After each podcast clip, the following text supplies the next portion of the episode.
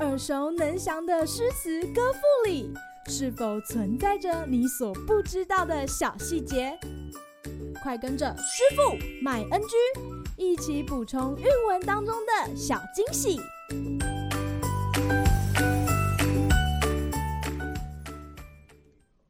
大家好，欢迎来到今天的师傅麦恩居。今天要和大家介绍刘长卿的《送灵彻上人》。苍苍竹林寺，杳杳钟声晚。鹤唳带斜阳，青山独归远。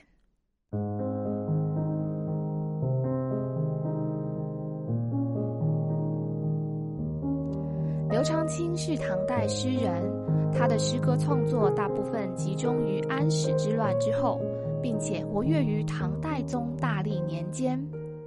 大历年间的诗人曾经见证盛唐的太平盛世，却也经历了安史之乱的常年战乱摧残，反映到创作风格上，已经不同于盛唐诗歌那样的气势高昂，而是转向清雅咸淡的艺术特色。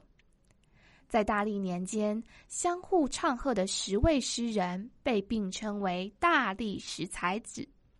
不过，十才子究竟是哪十位？各家学者有着不同的说法。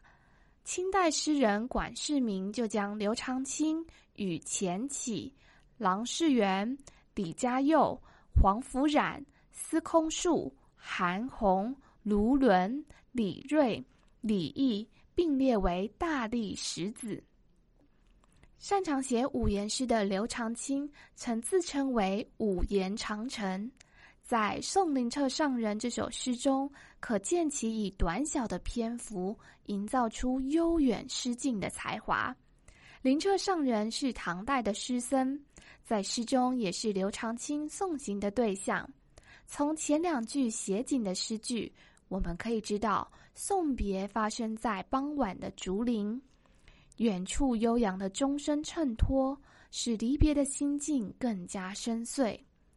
后两句则写出了刘长卿目送灵彻上人的视角，在夕阳的光晕中，灵彻上人带着斗笠踏上归途。最后一句的“独”与“远”写出行者离去的姿态，同时带出送别的落寞。身为读者，我们随着刘长卿的眼光，看见一个逐渐远去的身影。离别的心境似乎也随着这个“远”字被拖长，留下无尽的余韵。今日 NG 点，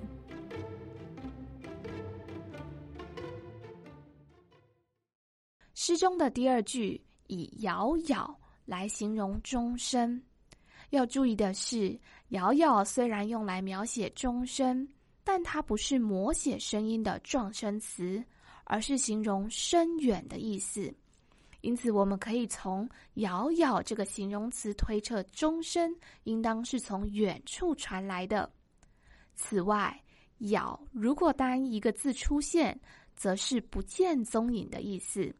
例如我们常用的“杳无音信”“杳无人迹”，就是不见踪迹、没有消息的意思哦。好啦，今天的师傅麦恩居就到此结束，我们下回再见喽，拜拜。